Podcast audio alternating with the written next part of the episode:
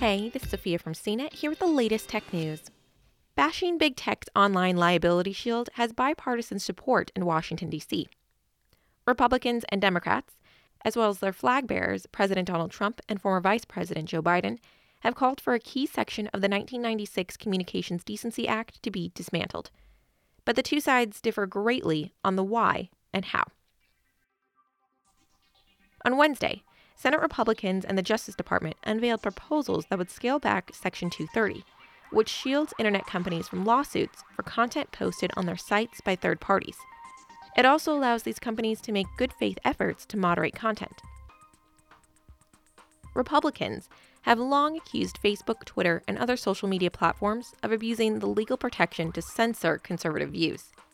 Trump has championed that position, signing an executive order last month that requests a government review of Section 230.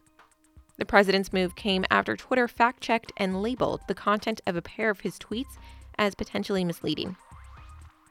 Section 230 has drawn sharp criticism from the left as well.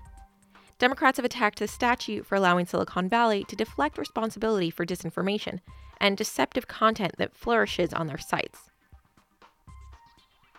Biden, the Democratic Party's presumptive presidential nominee, has called for the Section 230 protections to be revoked entirely. Other senior members of the party, including Speaker of the House Nancy Pelosi and Senator Richard Blumenthal, have taken more nuanced approaches, suggesting revisions or updates to the law. Still, Democrats aren't fans of Trump's executive order, which specifically asks for the Federal Communications Commission to write regulations that curb protections for companies that censor speech online. Democrats also don't like the Department of Justice's recommendations for reining in Section 230 authority or the Republican bill that would strip protections for companies weeding out or flagging false content on their sites.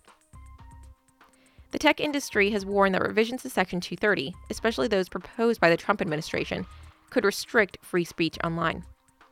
The industry argues that without the legal protections, tech platforms would take a stricter approach to moderating content to reduce legal liability. For more of the latest tech news, visit cnet.com.